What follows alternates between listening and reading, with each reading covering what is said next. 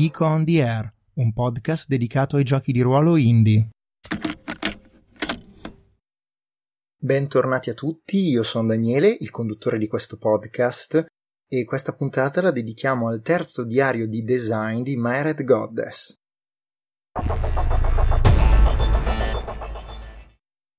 Più di un anno fa ormai ho cominciato ad ascoltare il podcast Passione Podcast di Andrea Ciraulo. La particolarità è che Andrea Ciraulo è un uh, giovane uomo che, come molte persone, me compreso, ha cominciato a dire io voglio fare un podcast e si è messo a fare questo podcast di fatto facendo il percorso che abbiamo fatto tutti noi che abbiamo cominciato a fare dei podcast. Quindi si è chiesto ma come devo fare, ha visto gli altri podcast esistenti, si è chiesto se dovesse utilizzare uno script, cioè una traccia scritta, oppure se dovesse usare solo degli appunti e andare a braccio, come sto facendo io in questo momento. In una delle prime puntate del podcast Passione Podcast, lui dice una cosa importante. Ecco, voi vi chiederete, ma Daniele, che cazzo ti sei fumato? Stai facendo una puntata dei diari di My Red Goddess e inizi a parlare di un podcast di un altro podcaster che spiega la sua esperienza nel fare un podcast. E invece c'entra. C'entra per una semplice ragione. Perché in una delle sue prime puntate, in particolare si intitolava Un contenuto imperfetto è migliore, Andrea Ciraulo dice la seguente frase. Una puntata incompleta mi dà l'occasione di poter essere completata successivamente. E perché io sto parlando di questo? Beh, perché nell'ultima puntata dedicata ai diari di design di Mered Goddess, a un certo punto vi ho detto tutte le gem alle quali aveva partecipato Mered Goddess.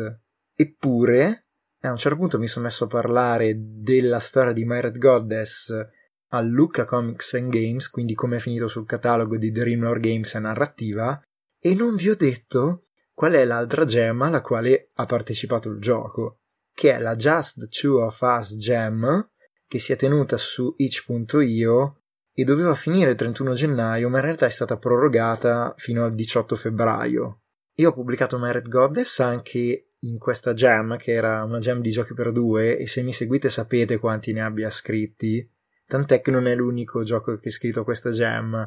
Vi ho scritto anche Non ti scordar di me, che avevo scritto per il Game Chef del 2018, ho avuto modo di aggiornarlo per testarlo ancora e l'ho inviato a questa jam. E poi ho scritto un altro gioco ad hoc che è Dragon Slayer ed è un gioco di ruolo di carte nato da una sfida, tra virgolette, tra me ed Edoardo Cremaschi.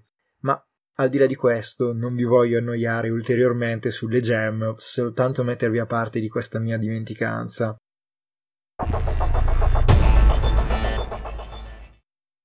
Di che cosa parleremo in questa puntata di Diari di Design? Voi vi potrete chiedere. Beh, fondamentalmente io quando ho detto devo fare un'altra puntata di Diari di Design, mi sono chiesto di che cosa posso parlare. E allora non lo sapevo ancora. Allora ho chiesto una mano alla community, alle persone che in qualche modo seguono i miei progetti, My Red Goddess, eccetera, e era emersa la possibilità di farmi delle domande alle quali io poi avrei risposto come farò in questo episodio. Nel giro di poco tempo mi sono arrivate quattro domande da Greta, che è una delle persone che ha giocato di più a My Red Goddess, e io le ho annotate mettendomi le mani nei capelli dicendo cazzarola sono troppo difficili. E invece eccomi qui a provare a rispondere.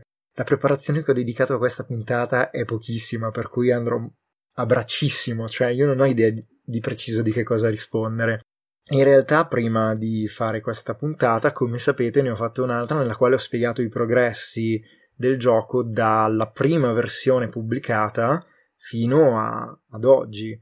E questo si è rivelato necessario perché mi sono reso conto che se no altrimenti non avreste avuto gli strumenti per capire il lavoro che ho fatto e quindi non avreste avuto anche gli strumenti per capire le risposte a queste domande perché avrei parlato di un altro gioco, di un gioco che voi non avevate mai sentito, non avevate mai visto né letto, poiché il regolamento vecchio era diverso. Ma in realtà adesso questi strumenti dovreste averceli. E se mi renderò conto che non ce li avete, semplicemente cercherò di darveli mentre rispondo.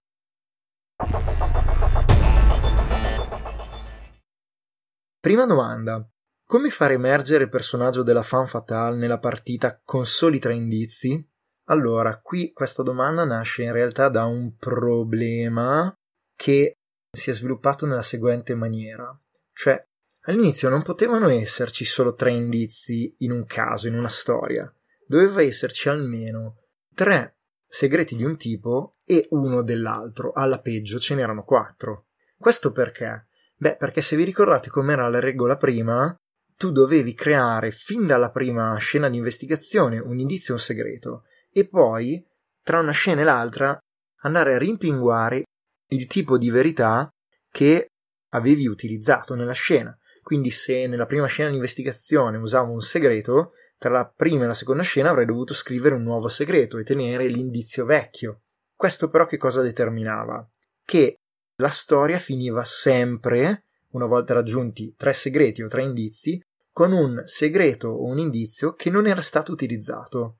E quindi questo voleva dire che poi nella scena di confronto, nel finale, lei doveva in qualche modo rivelarlo, perché quella era una verità, e se non la rivelava voleva dire che ne aveva tenuto conto e quindi era vera per il giocatore, quindi doveva esserlo anche per la storia, se no alcune scelte che aveva fatto non avrebbero avuto senso.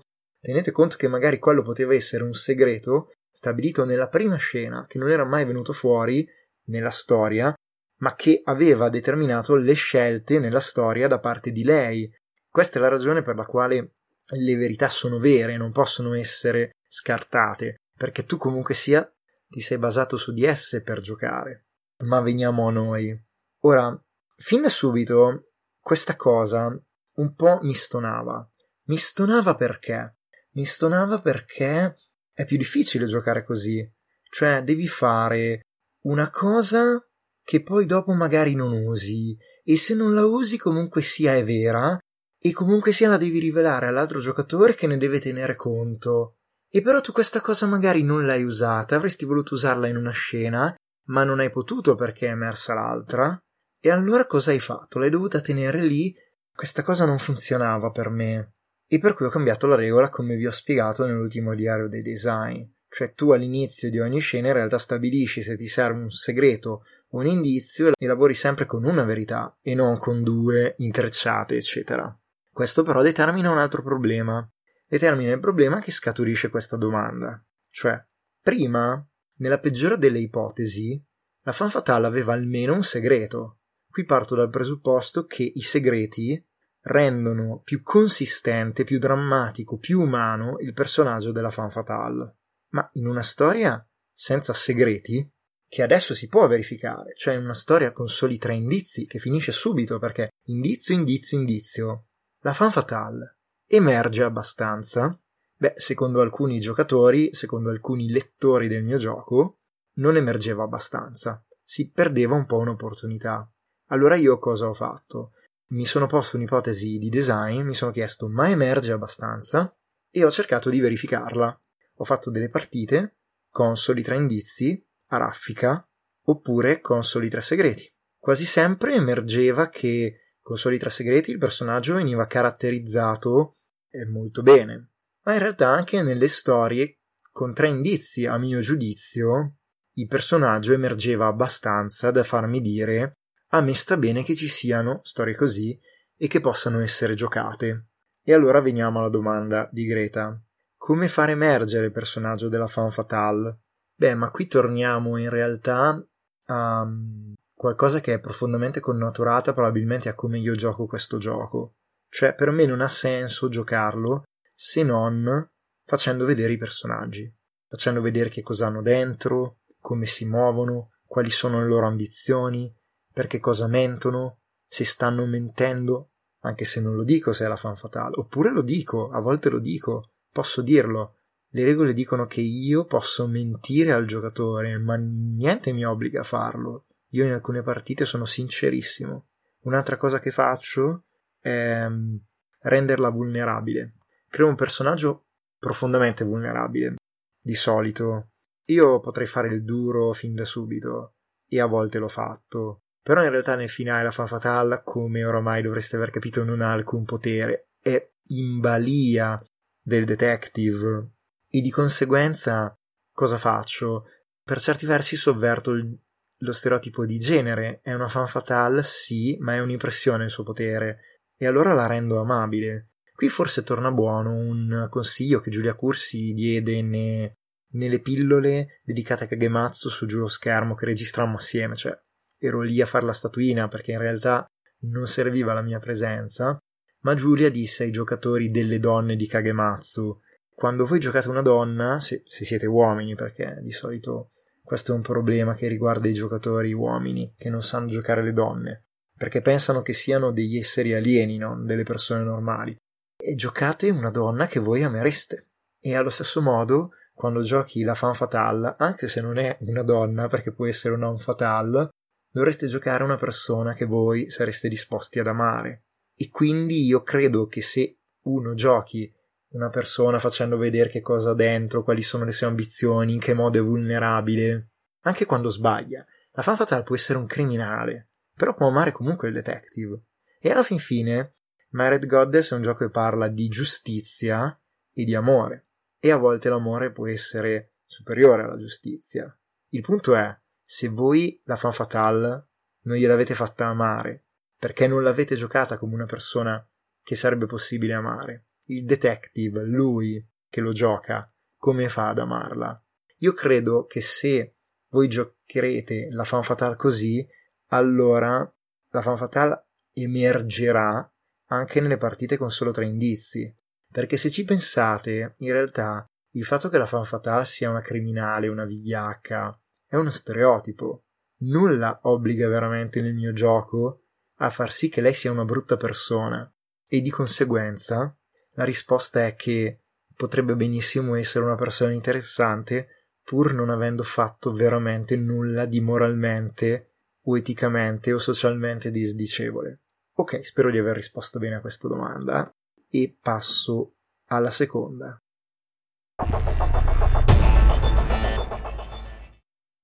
Qual è la differenza tra infatuazione iniziale come qualcosa di inevitabile e amore come scelta nel finale? Allora, qui in realtà un po' di preparazione l'ho fatta perché io mi sono, mi sono sempre chiesto che cosa vuol dire infatuazione. E io quando penso al termine infatuazione, in realtà penso a una cosa sbagliata, ho scoperto. Io quando penso al termine infatuazione mi ricordo una scena delle Tigre di Monpracem, il romanzo di Salgari, nella quale Sandokan incontra Marianna e le confessa il suo amore. Ed ecco cosa le dice. Vi sono delle tenebre attorno a me che è meglio non squarciare per ora. Sappiate che dietro queste tenebre vi è del terribile, del tremendo, e sappiate pure che io porto un nome che atterrisce tutte le popolazioni di questi mari. Non solo, ma che fa tremare il sultano del Borneo e persino gli inglesi di quest'isola. E voi dite di amarmi, voi, così potente, mormorò la giovinetta con voce soffocata. Tanto che per voi mi sarebbe possibile ogni cosa. Vi amo di quell'amore che fa compiere miracoli e delitti insieme. Mettetemi alla prova Parlate e io vi ubbidirò come uno schiavo, senza un lamento, senza un sospiro. Volete che diventi re per darvi un trono? Io lo diventerò. Volete che io, che vi amo alla pazzia, ritorni a quella terra dalla quale sono partito? Io vi ritornerò, dovessi martirizzare il mio cuore per sempre. Volete che io mi uccida dinanzi a voi? Io mi ucciderò. Parlate! La mia testa si smarrisce, il sangue mi brucia, parlatemi, Lady, parlate. Ebbene, amatemi, mormorò ella, che si sentiva vinta da tanto amore. E perché io pensavo a questo? Pensavo a questo perché riconducevo la parola infatuazione all'etimologia di un'altra parola, fato, ossia io sono infatuato di una persona perché il fato ha deciso che è così. Non posso fare nient'altro che amarla.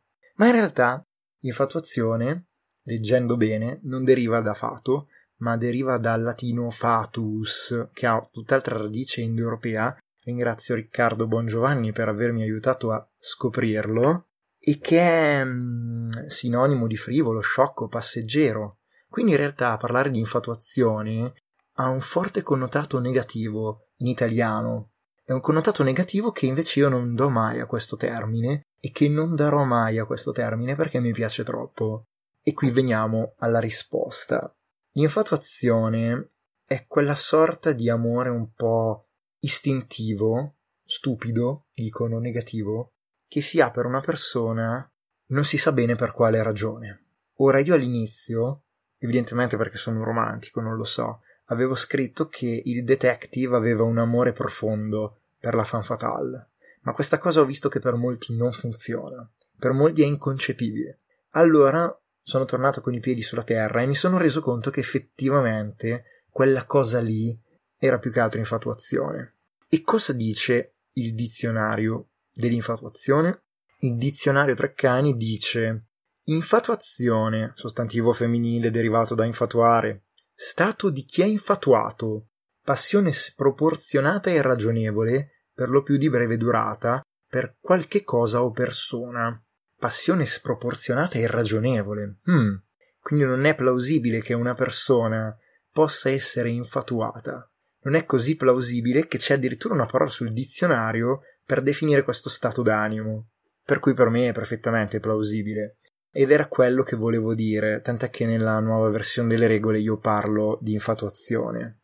Ora, il gioco ti mette in una posizione scomoda, ti chiede di provare a giocare un personaggio infatuato di un altro personaggio. Non sta bene dichiararsi scettici sulla premessa di un gioco, è molto più onesto intellettualmente dire non lo gioco piuttosto. Se vi sembra così assurdo, non giocateci, ma se in realtà voi ritenete che sia possibile che una persona possa infatuarsi di un'altra persona, beh allora forse potete giocare tranquillamente a My Goddess. Ora tu per tutto il gioco hai questa spada di Damocle addosso, che è l'infatuazione del detective per la fan fatale. Ma in realtà giocando scopri un caso e forse scopri anche un passato oscuro della fan fatale. Quindi tu, durante il gioco, ti chiedi se valga la pena amare una persona così. È quella classica cosa che hai per una persona che avevi idealizzato e poi in realtà scopri che è un'altra persona. Quindi la domanda è: ma quella roba lì diventa amore oppure no? Ed è quello che scopri nel finale. Tu alla fine, a carte scoperte, quando sai tutte le verità, sei chiamato a dire: Ma io, che all'inizio, questa donna, credevo di amarla, mi piaceva, ero infatuato di lei. Io questa donna la amo davvero Oltretutto sapendo, come giocatore, che nei finali non ci può essere felicità per voi. Questa è una scelta molto potente da parte del giocatore, perché nella farla sa che sta condannando il suo personaggio all'infelicità. Però perché dovrebbe farla? Perché è la scelta che il suo personaggio sente. Perché tanto non stai giocando veramente per far vincere il tuo personaggio. Questo è un gioco in cui scopri la sua interiorità. No, il famoso story now di Ron Edwards e degli altri game designer di The Forge. Tu giochi per scoprire chi è il personaggio. Lui gioca per scoprire chi è il detective, lei gioca per scoprire chi è la fan fatale. La prospettiva è diversa, l'esperienza è asimmetrica, però ha delle similitudini. Ed ecco qual è la differenza, quindi. Che all'inizio parti con una pulce nell'orecchio, la amo davvero, e alla fine rispondi a questa domanda. E allora lì si vede se è vero amore mi ero segnato nelle note della puntata una cosa che non ho seguito, ma voglio comunque dirla. C'è una famosa citazione di Nietzsche, che viene dal suo libro Al di là del bene e del male, che dice tutto ciò che si fa per amore avviene al di là del bene o del male. In realtà, in Married Goddess, alla fine ti chiedi se è proprio vero che sia così, se si può fare di tutto per amore, oppure se ci sono alcune cose che non vanno al di là del bene o del male. E vabbè, vi lascio qui con questo spunto.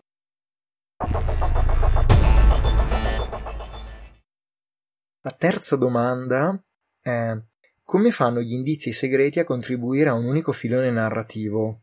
Allora, qui è complicato rispondere. È complicato perché il gioco, come sapete, è cambiato nel frattempo. Cioè all'inizio, come vi avevo detto nell'ultima puntata, avevo l'idea che ci fossero due misteri in buona sostanza.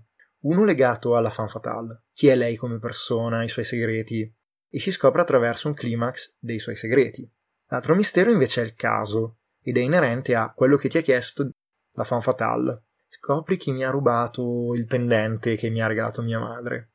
Ora, qui la domanda se fossero separati oppure no me la fece Saverio Porcari in un playtest con lui, che è registrato sul canale YouTube di Geek on the Wall. Ve lo metterò nelle note dell'episodio, nel caso voleste andarlo a, a guardare.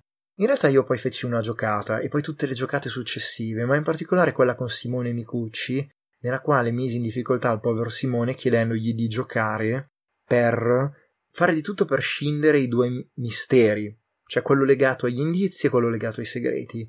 Anche questa puntata è registrata su Geek on the Wall, potete andarvela a vedere, e fu un fallimento. O meglio, non fu un fallimento, fu un successo perché noi avemmo la risposta alla domanda. No, sono due cose collegate e se tu tenti di scinderle rendi più difficile giocare e hai un mistero meno coerente. Per cui venendo alla domanda di Greta, come fanno gli indizi e i segreti a contribuire a un unico filone narrativo? Allora qui viene utile una delle prime metafore con la quale io spiegavo il gioco. Io ho scritto Myred Goddess anche come una sorta di atto di ribellione nei confronti dei giochi investigativi di stampo classico, dove si parte dal presupposto che una persona sappia già tutto. A me giocare così fa schifo. Io invece voglio giocare per creare il mistero, perché in realtà quello che mi interessa non è il mistero, ma l'area di mistero. Quello che mi interessa, come si sarà capito, spero, sono i sentimenti dei personaggi, cosa c'è nella loro zucca, cosa dice la loro moralità e cosa sono disposti a fare per amore. Di conseguenza mi serve un mistero molto semplice. Come si crea un mistero molto semplice? Allora io non ho una risposta esistenziale a questa cosa però vi posso dire come faccio quando gioco di ruolo a questo tipo di giochi. Vado a naso, scelgo la cosa più logica e guardo quello che io dico al lampione più avanti, no? Quando c'è molto buio di notte, c'è la strada deserta, i lampioni funzionano male, tu guardi da un lampione all'altro e dici oh, arriverò al prossimo lampione. E poi, e poi al lampione dopo, e poi al lampione dopo ancora, e così via. Allo stesso modo, devi giocare logicamente e chiederti ho messo questa cosa allora questo indizio eh ma poi è salta fuori un segreto il detective mi ha detto che va lì a investigare bene allora sapendo che è successo questo e che il detective lì cosa potrebbe trovare che sia un segreto su di lei così devi ragionare per cui in poche parole i segreti e gli indizi si rivelano come una sorta di traccia di briciole di pane per arrivare al mistero. L'unica differenza è questa, che gli indizi gettano verità sul caso senza compromettere la fan fatale. Invece i segreti gettano verità sul caso, in qualche modo compromettendo o mettendo sotto una luce sgradevole eticamente o socialmente o legalmente la fan fatale. Questa è la differenza. Per cui si crea un unico climax tra indizi e segreti che può durare o tre o quattro o cinque verità. Statistica alla mano, i calcoli non li ho fatti io perché non sono assolutamente in grado, ma li ha fatti Greta, che è molto più brava di me in queste cose, abbiamo scoperto che il caso più plausibile è che ci siano cinque verità. Di conseguenza la maggior parte delle partite di Married Goddess finiranno con cinque verità. Ma voi come giocatori, in alcune partite, lo sapete già che dalla terza verità potrebbe finire la storia. Quindi in qualche modo io ti tengo sempre un po' sulle spine e ti chiedo di poter concludere il mistero subito oppure dover aspettare ancora un po'. E questo è il modo nel quale si gioca, creando un climax ma essendo pronti a chiuderlo appena possibile.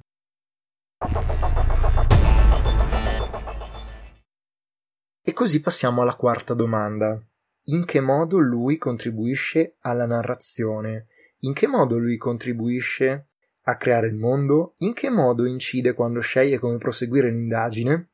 Allora, in realtà queste sono domande, sono più di una e complesse. In che modo lui contribuisce alla narrazione? Beh, nelle autorità di base del gioco.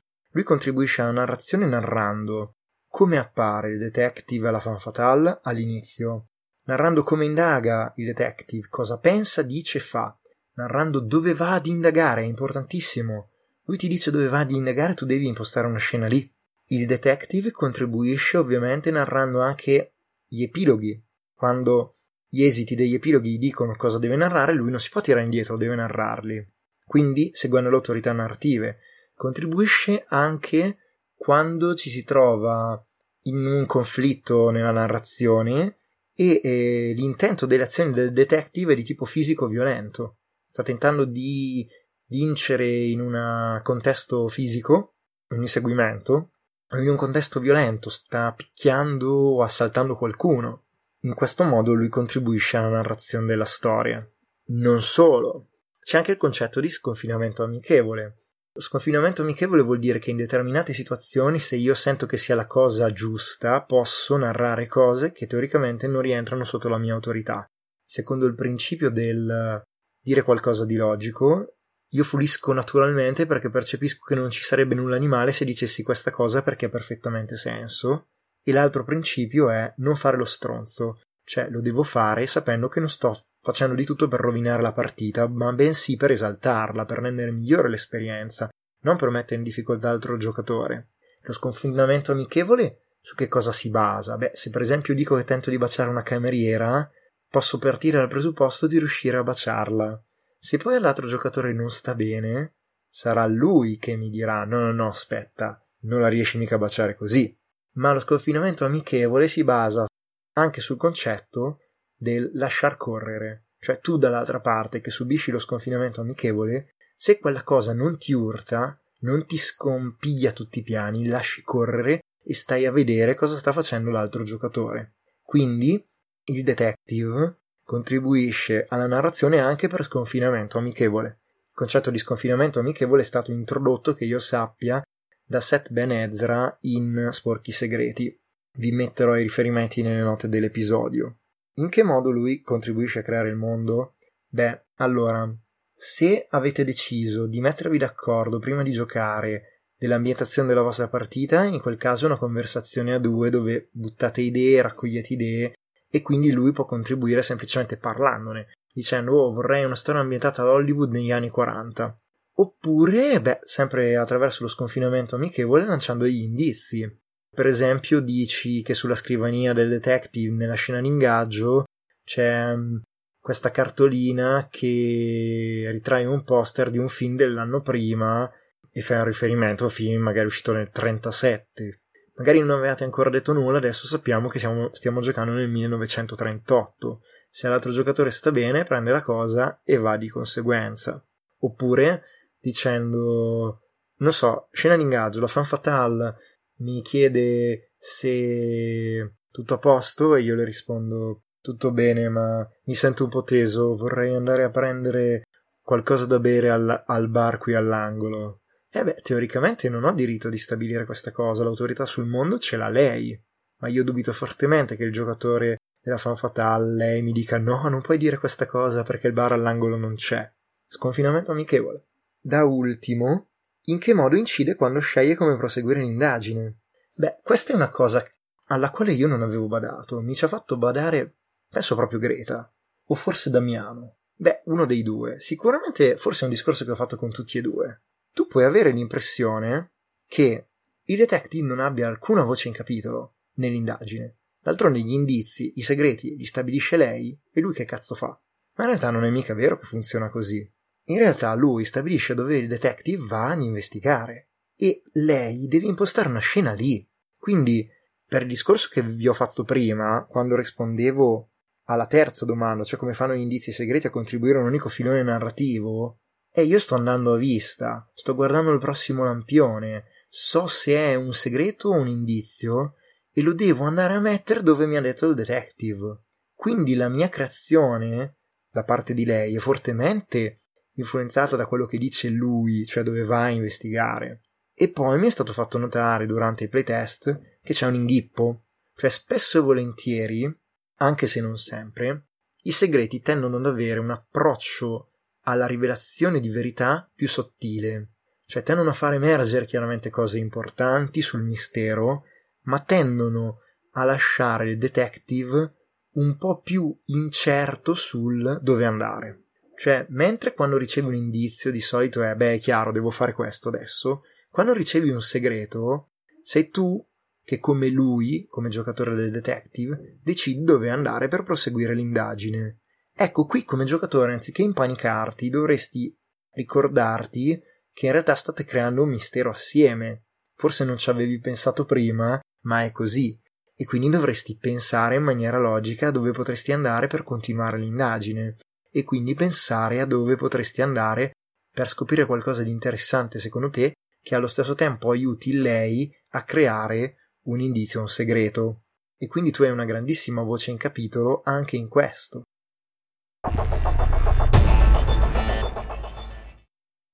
Bene, io in realtà non ho una fine ad effetto per questa puntata. Io credo di aver risposto anche alla quarta domanda, credo di aver risposto a tutto, di avervi dato un mio parere su tutti questi quesiti. Tra l'altro questa puntata è anche venuta piuttosto lunga, più lunga di quello che mi sarei aspettato. Ad ogni modo, se avete altre domande vi invito a farmele. Spero di aver risposto a quelle che Greta mi ha fatto e spero che questa puntata vi sia piaciuta, che vi sia stata utile. Vi saluto e vi rimando alla prossima.